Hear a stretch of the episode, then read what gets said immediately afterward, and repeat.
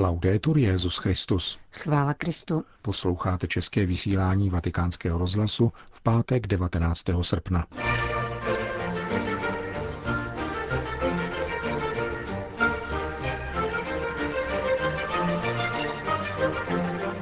Papež František se opět vydá do Asízy, tentokrát 20. září, na mezináboženské setkání pořádané komunitou Sant'Egidio. V Rimini začal každoroční katolický mítink, jehož účastníky pozdravil zvláštním poselstvím Petrův nástupce. Evropská unie se více zajímá o uprchlický exodus než o situaci obyvatel Libie, říká koadutor apoštolského vikariátu v Tripolisu. To a mnohé další uslyšíte v našem dnešním pořadu, kterým provázejí Milan Glázer a Johana Bronková.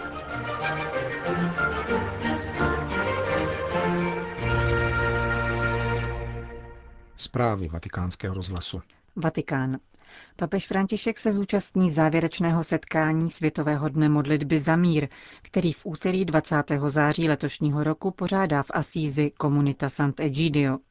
Akce je nazvána Žízeň po míru a bude probíhat ve spolupráci s františkánskou rodinou a diecézí Asízy.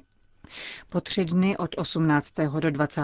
září chceme spolu s představiteli různých náboženství přinášet do Asízy hlas těch, kdo trpí násilím, kdo jsou obětí terorismu a válek, které probíhají a kterých je příliš mnoho. Čteme v prohlášení komunity Sant'Egidio. Setkání má zároveň připomenout 30. výročí mezináboženské modlitby svolané do Asízy Janem Pavlem II. 27. října 1986. Vatikán. Vděčnost za srdečné přijetí při nedávné návštěvě Polska vyjádřil papež František v listu adresovaném do rukou předsedy Polské biskupské konference arcibiskupa Stanislava Gondeckého. Připomíná v něm hlubokou víru Poláků, jejich neochvějnou naději a vroucí lásku. Svatý otec přiznává, že se s radostí vrací v myšlenkách k setkání s mladými z různých národů. Připomíná zvláště také mši svatou na Jasné hoře a modlitbu v bývalém koncentračním táboře v Auschwitz. Zároveň papež František ujišťuje o své modlitbě, aby církev v Polsku pokračovala s vytrvalostí a odvahou na své cestě a svědčila především o boží milosrdné lásce uvedl mluvčí episkopátu otec Pavel Ritel Adrianik. Podobný list s poděkováním za srdečné přijetí zaslal papež František také do rukou krakovského metropolity kardinála Stanislava Dživiše. Vatikán.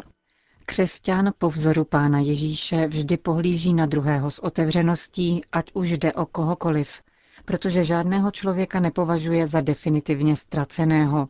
Čteme v listu, který papež František prostřednictvím kardinála státního sekretáře Pětra Parolina zaslal na mítink přátelství mezi národy. Letošní 37. ročník tohoto setkání, které v italském Rimini každoročně organizuje hnutí Comunione e Liberazione, nese název Ty jsi pro mě dobro. Papežské poselství zdůrazňuje význam dialogu nejen jako prostředku vzájemného obohacení a poznání druhého, ale také jako nezbytné podmínky k pochopení pozice druhého, a dokonce jeho postojů, s nimiž nesouhlasíme. Mnoho neklidu před ním se cítíme bezmocní je ve skutečnosti tajuplným pozváním ke hledání základů společenství mezi lidmi a k novému začátku. Čteme v poselství.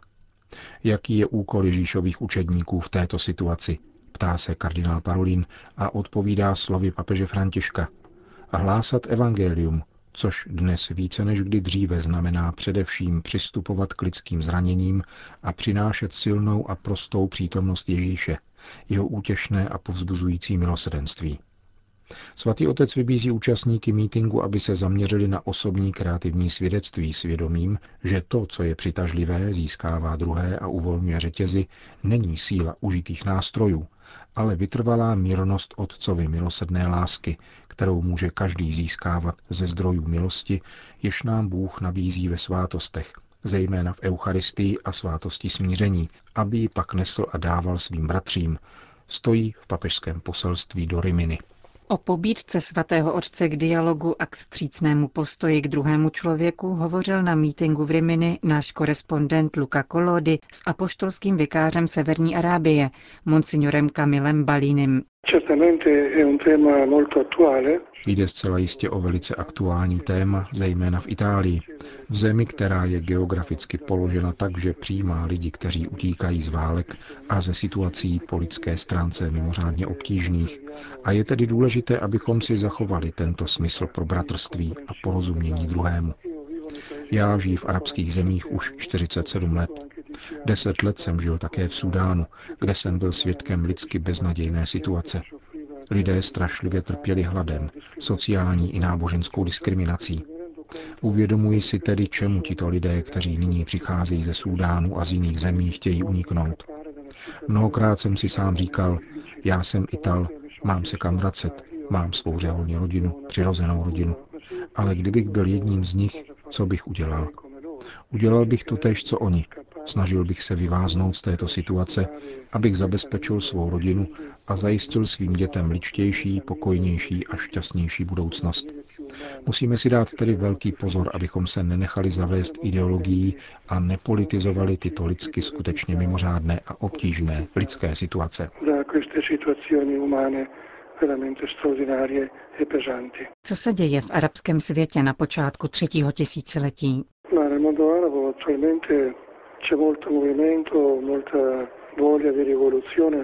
Je v něm mnoho pohybu a chuti k revoluci.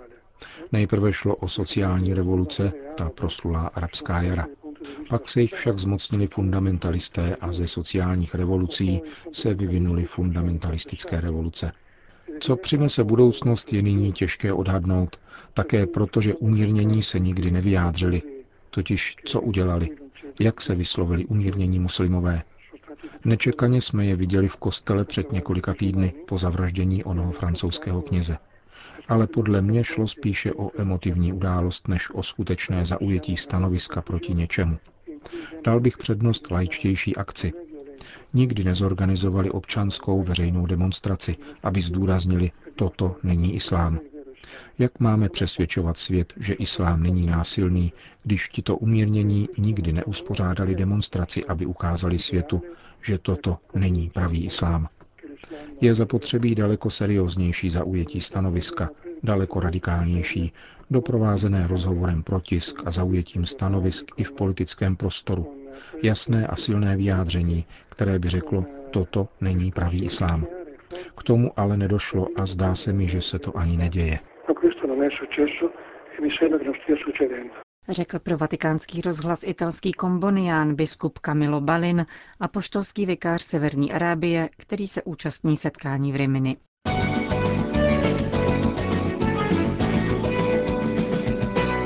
Indie. Kanonizace blahoslavené matky Terezy z Kalkaty má své oficiální logo. Vytvořila ho indická designérka Karen Vaswani Nel Lima, praktikující katolička z Mumbaje. Nikdy jsem se s matkou Terezou osobně nesetkala, ale vždycky jsem obdivovala její práci a díky své profesi jsem se často podílela na charitativních akcích, říká Karen. K návrhu loga pro svatořečení, které bude probíhat 4. září ve Vatikánu, ji vybídla arcidiecéze Kalkata. Generální představená misionáře lásky a postulátor svatořečení otec Brian Kolodějčuk logo schválili a rozhodli, že bude užíváno v mezinárodním měřítku. Na logu je matka Teresa v typickém postoji s nachýlenou hlavou, jak se sklání k siluetě dítěte, které drží v náručí. Rozhodla jsem se užít velmi jednoduchého grafického stylu, pouze ve dvou barvách, takže je všechny sdělovací prostředky na všech úrovních mohou snadno použít, říká grafička pro agenturu Asia News. Líbie. Evropská unie se více zajímá o uprchlický exodus než o situaci místního obyvatelstva, tvrdí františkán žijící v Líbii. Monsignor George Budžecha, koadjutor apoštolského vikariátu v Tripolisu a administrátor apoštolského vikariátu v Bengází, tedy nejvyšší církevní představitel a jeden z pěti tamnějších františkánů, říká pro italský portál Vatican Insider. Ve jménu božím je možné žít v míru jako bratři. Všichni jsme lidé jediného Boha, ve kterého věříme. V této zemi, která se po svržení Kadáfího vlády zmítá ve válce, nadále působí františkáni a také osm sester z kongregace misionáře Klásky. I když je zdejší křesťanská komunita početně nepatrná, přesto je důležitým opěrným bodem především pro mnohé zahraniční křesťany z Filipín, Nigérie, Senegalu, Burundi, Sierra Leone, Libérie, Nigeru a Ghany, ale také několik Evropanů. Ti se scházejí v Tripoliském kostele svatého Františka ke slavení nedělní liturgie každý pátek, který je v této muslimské zemi volným dnem, zatímco neděle pracovním. Pastorace, byť limitovaná, říká malcký františkán Monsignor Bužecha, má tady velkou váhu. Jako katolická církev nemáme těžkost se slavením liturgie. Bohoslužba se může konat pouze v kostele a pouze pro cizince. Je třeba mít neustále jasno v tom, že Libijci jsou muslimové. My jejich víru respektujeme a oni respektují tu naši. I když jsme ve finančně komplikované situaci, snažíme se, jak jen to jde, pomáhat prostřednictvím Caritas Libie. Afričtí imigranti v Libii, kteří jsou mnohem chudší než my, jsou velice velkodušní, pokud jde o to rozdělit se o to málo, co mají. Křesťanské komunity, vysvětluje dále Františkán, jsou také ve městech Seba, Obary, Gat, Murzuk a Brak, kde o ně pečují tamnější katechisté. Doprava mezi těmito městy je však velmi obtížná a ve většině těchto míst jsou tamnější komunity věřících již dva roky bez Eucharistie. Město Seba má strategickou polohu, protože sem přicházejí afričtí migranti poté, co překonali poušť, aby se pokusili pokračovat v cestě do Evropy. Bohužel, říká monsignor Bužecha, je těmto lidem slibována spousta věcí, včetně cesty do lepší země. Avšak důsledky, které pak musí snášet, jsou diametrálně odlišné. Všichni víme, co se děje. Říká malcký františkán působící v Libii a dodává, Zdá se, že Evropa se více stará o to, aby migranti mohli odejít z Libie, než o samu situaci v této zemi. Tak je to. Třeba, že jsme v poslední době zaznamenali několik zahraničních zásilek s léky a s další pomocí. Doufám, že tomu tak bude i nadále a že v blízké budoucnosti o sobě dá vidět také nějaká evropská diplomatická reprezentace, říká koadjutor apoštolského vikariátu v libýském hlavním městě. Sýrie. Informační válka jde ruku v ruce s tou reálnou a má za účel manipulovat mezinárodní veřejné mínění i místní obyvatelstvo. Říká pro agenturu Asia News syrský katolický patriarcha Řehoř III. Laham v souvislosti se zprávou, kterou vydala Amnesty International o 18 tisících lidech, kteří prý přišli o život ve státních věznicích v důsledku mučení a špatného zacházení od začátku konfliktu před pěti lety. Jak věřit takovémuto souhrnému údaji na základě několika svědectví? Ptá se syrský patriarcha. Organizace Amnesty International svoji zprávu zakládá na tvrzení 65 lidí, kteří údajně zmíněná mučení přežili a podle nich jde o systematickou a likvidační strategii syrské vlády. Podle syrského patriarchy jsou tyto zprávy neověřitelné. Jejich zdroj, tedy zmíněná organizace, není tak nezávislá, jak tvrdí. A v kontextu zpráv o situaci v Sýrii se již několikrát dopustila informačních manipulací, například v kauze užití chemických zbraní. Belgie. Vžet na bruselském předměstí včera zemřel ve věku 102 let nejstarší evropský biskup Jan van Kouvelert. Narodil se v Antwerpách ještě před vypuknutím první světové války 12. dubna roku 1914. Jako biskup působil 9 let v Kongu. Od roku 1967 pak žil v Římě, kde byl rektorem koleje Kongregace neposkvrněného srdce Pany Marie a zároveň členem Vatikánské komise pro apoštolát lajků. Nejstarším biskupem na světě zůstává emeritní arcibiskup New Yorku ve Spojených státech Peter Leo Geretti, který v červenci završil 104 let. Nejstarším evropským biskupem je nyní monsignor Albert Malboa, emeritní biskup francouzského Corbeil, kterému bude letos v listopadu 101 let.